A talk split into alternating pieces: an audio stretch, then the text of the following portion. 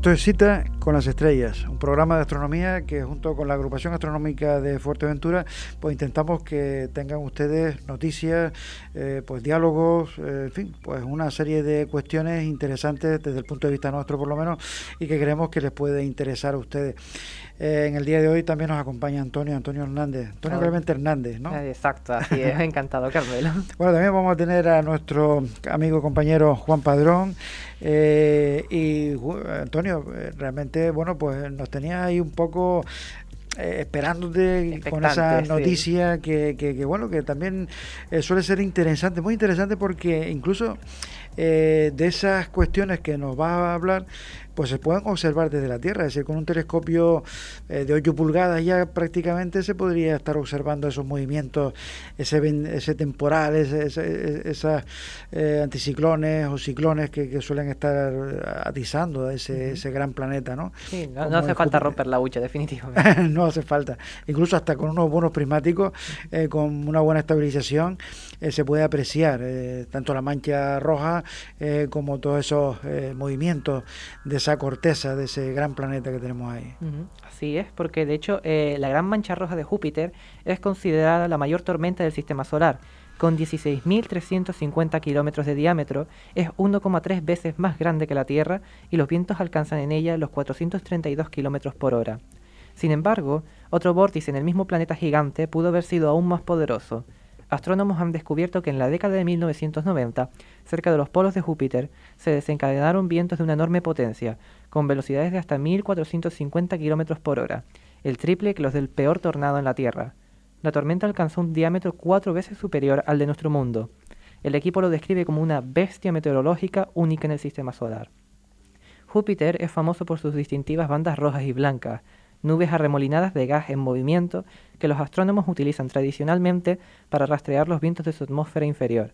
Los astrónomos también sabían que hay auroras en los polos del planeta, lo que se relaciona con fuertes vientos en la atmósfera superior. Sin embargo, hasta ahora los investigadores no habían podido medir de forma directa los patrones de los vientos entre esas dos capas atmosféricas en la estratosfera. Resultaba imposible porque allí no hay nubes que pudieran seguir pero los astrónomos pudieron realizar estas mediciones de forma alternativa gracias al cometa Shoemaker-Levy 9, que colisionó con el gigante gaseoso de manera espectacular en 1994. Este impacto produjo nuevas, nuevas moléculas en la estratosfera de Júpiter, donde se han estado moviendo con los vientos desde entonces.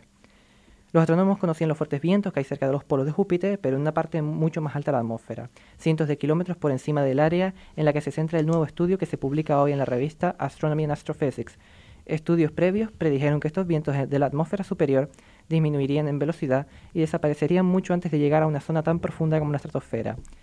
Según Cavalier, investigador que utilizó para las observaciones el conjunto ALMA, Atacama Large Millimeter, Array, del que el Observatorio Europeo Austral es socio, los nuevos datos nos dicen lo contrario. Y añade que encontrar estos fuertes vientos estratosféricos cerca de los polos de Júpiter fue una verdadera sorpresa. De la misma forma se expresa Thomas Greathouse, científico del Instituto de Investigación Southwest y coautor del estudio. Para mí es asombroso poder ver la primera medición directa de estos vientos, reconoce. El equipo utilizó 42 de las 66 antenas de alta precisión del ALMA, ubicadas en el desierto de Atacama, en el norte de Chile, para analizar las moléculas de cianuro de hidrógeno que se han estado moviendo en la, estratosfera de Júpiter desde el impacto de Shoemaker-Levy 9. Los datos de ALMA les permitieron medir el efecto Doppler, pequeños cambios en la frecuencia de la radiación emitida por las moléculas causado por los vientos en esta región del planeta. Al medir este cambio pudimos deducir la velocidad de los vientos de manera muy similar a como se hace para deducir la velocidad de un tren que pasa por el, por el cambio en la frecuencia del silbato del tren. Explica el coautor del estudio Vincent Hugh, científico planetario del Instituto de Investigación Southwest. Bueno, realmente estamos hablando de, que gracias precisamente a esa investigación eh, esas observaciones, pues hay esos datos. Pero, ¿y cuándo podemos nosotros ver a este planeta en buenas condiciones? Y a lo mejor hasta ver ese, ese movimiento. Para eso, normalmente utilizamos a nuestro compañero, nuestro compañero amigo Juan. Juan, ¿estás por ahí, Juan? Hola, ¿qué tal? Sí, estoy por aquí esperando. Buenas noches a los dos. Bueno, pues eh, aquí hablando precisamente de, del gran planeta, del Júpiter, está hablando Antonio de, de, esas tormentas tremendas y, bueno, lo, lo, importante también sería interesante verla desde la Tierra visualmente, ¿no? Bien, hombre, a simple vista vamos a ver ese, ese gran planeta, pero ese movimiento, eh, decir, esa, esa, esa, ventolera, esa ventolera que, que, está hablando eh, Antonio va a ser un poquito más complicado. Pero bueno, para, para, para poder ver eh, el planeta, echarle un vistazo y, y bueno, eh, Júpiter y, y, el resto de los planetas que tenemos nosotros en nuestro sistema y otros eventos astronómicos, ya nos contarás, vamos, lo que, lo que vamos a tener para los próximos días. Pues, no, para ver Júpiter no cabe duda ninguna de que con un telescopio potente sí se puede llegar a ver esa tormenta perfectamente, vamos. Entonces, claro, eh, como ese, digamos, elemento o instrumento no es algo que todo el mundo pues pueda tener en casa, eh, es una oportunidad más para que, si no ahora que estamos en pandemia, sí para más adelante, podemos eh, recordar a todos nuestros oyentes que visiten la agrupación astronómica de Fuerteventura, que ahí sí tenemos telescopios que nos permiten observar los planetas eh, de nuestro sistema solar, eh, vamos, con, con, mucha nitidez, ¿no?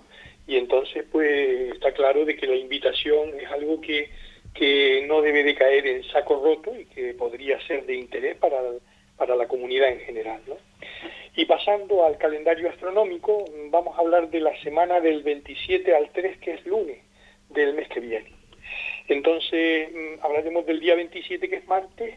La luna estará en fase de luna llena. Coincide eh, que la luna llena estará a partir de las 16.25 y también en perigeo, menor distancia de separación entre la luna y la Tierra en este mes a 357.400 kilómetros eh, y de esta forma la luna eh, debe llamarse superluna porque es una luna llena que está muy próxima y se verá muy grande, ¿no?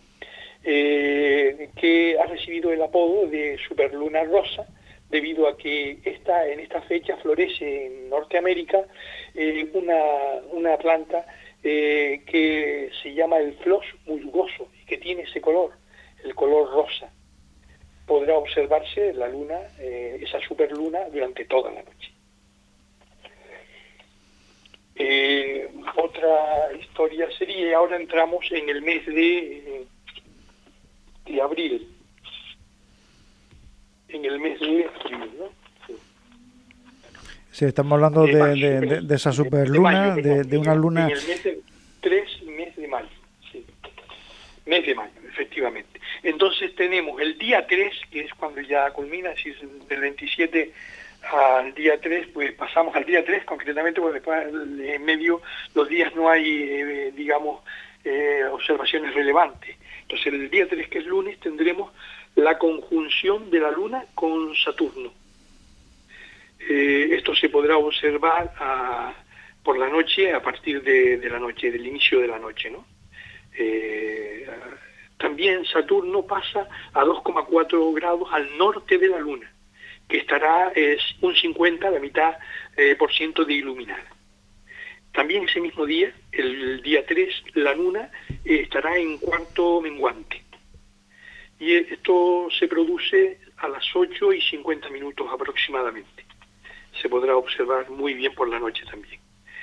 Eh, nada, estos son los dos eventos más relevantes de, de, esa, de, esa, de esa semana, ¿no? De la semana del 27 al 3, que va a ser el lunes, ¿no? Del mes de mayo. Y como el compromiso hay que cumplirlo, vamos a leer y comentar eh, concretamente el tercer eh, principio de eh, declaración de, de, de La Palma, ¿no? Que, hemos venido comentando en las últimas sesiones radiofónicas. Entonces, el tercer principio dice, la conservación, la protección y la puesta en valor del patrimonio natural y cultural asociado a la visión del firmamento representa un ámbito privilegiado para la cooperación y defensa de la calidad de vida. Por parte de todos los responsables, esta eh, actitud implica un eh, auténtico reto de innovación, de cultura, de tecnología y científico que exige realizar un esfuerzo continuado que haga posible redescubrir el valor del cielo nocturno como para como parte, perdón, viva de nuestro legado patrimonial y de nuestra cultura cotidiana.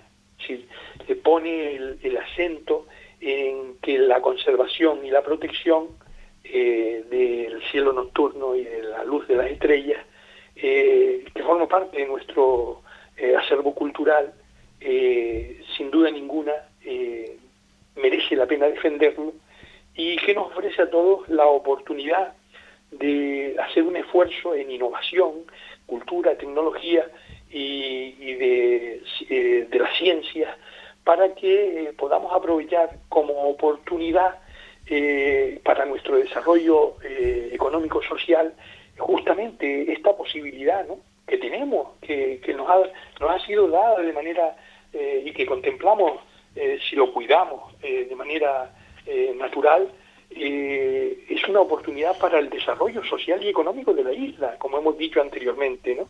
Entonces aquí recobra sin duda ninguna eh, este, este, este, esfuerzo que tenemos que hacer eh, un protagonismo grande ¿no? y, y sin duda ninguna debemos, debemos tener conciencia los majoreros de que se nos ofrece una oportunidad que no debemos dejar pasar eh, en este sentido es eh, en el sentido que nos manifestamos una y otra vez porque creemos, creemos que es una oportunidad eh, real para que la isla de Fuerteventura se posicione en el mapa del astroturismo y tenga una serie de recursos que oferten a los visitantes y a los que vivimos aquí, a los que estamos aquí viviendo y a los que nos visitan, justamente de ese patrimonio natural que nos ha sido dado por la posición en el planeta en, el que están. En fin, esto es lo que quería comentarles y, me gustaría que se iniciara eh, entre en la comunidad un debate sobre este tema, ¿no? Bueno, pues eso está hecho, Juan. Eh, vamos a intentarlo que, que ese debate incluso mantenerlo vivo, ¿no? Es decir, estamos hablando de cosas muy, muy importantes, muy interesantes. Estás hablando precisamente de ese patrimonio que nos ha dado la naturaleza, que lo hemos recibido de una manera gratuita, que estamos prácticamente estropeándolo y que sin necesidad ninguna, ¿no? La, la, la, el posicionamiento, como tú bien dices, eh, vamos, bastante eh, firme y claro, ¿no? De la isla de Fuerteventura, en este caso a nivel político, a nivel social, yo creo que estamos prácticamente en ello desde siempre y, y bueno, pues eh, en esas manifestaciones nuestras propias de la agrupación astronómica de Fuerteventura, eh, pues, pues eh, lo que queremos decir, como tú también comentabas, Juan, es la oportunidad que tiene la sociedad majorera para algo que tanto tiene como beneficio la parte económica como la social, ¿no? Es decir, es una cosa imprescindible para, para, para, sobre todo para el futuro y, más para, para en estos momentos de pandemia que estamos sufriendo y que todavía no sabemos las consecuencias de futuro. ¿no? Pues eh, esto, eh, nada, lo dejamos pendiente y con posibilidad de, de abrir eh, bueno, pues ese debate y tener aquí un tiempito exclusivo para, para este tipo de, de cosas muy importantes que no solo pues también las noticias eh, que traemos sino y las actividades que nosotros también ofrecemos a la sociedad, sino también eh, mantener prácticamente eh, e-, e-, esa oportunidad. Es decir, seguimos manifestándonos con, con, la, con, las ganas de siempre para que de alguna manera Fuerteventura esté en el lugar que le corresponde. Pues nada, eh, muchísimas gracias a, ti y a, Alejandro también por esos magníficos vídeos de los hilos de Fuerteventura que están prácticamente eh, teniendo cada vez mayor éxito y, nada, tenerlos presentes para, para el próximo programa, sin duda.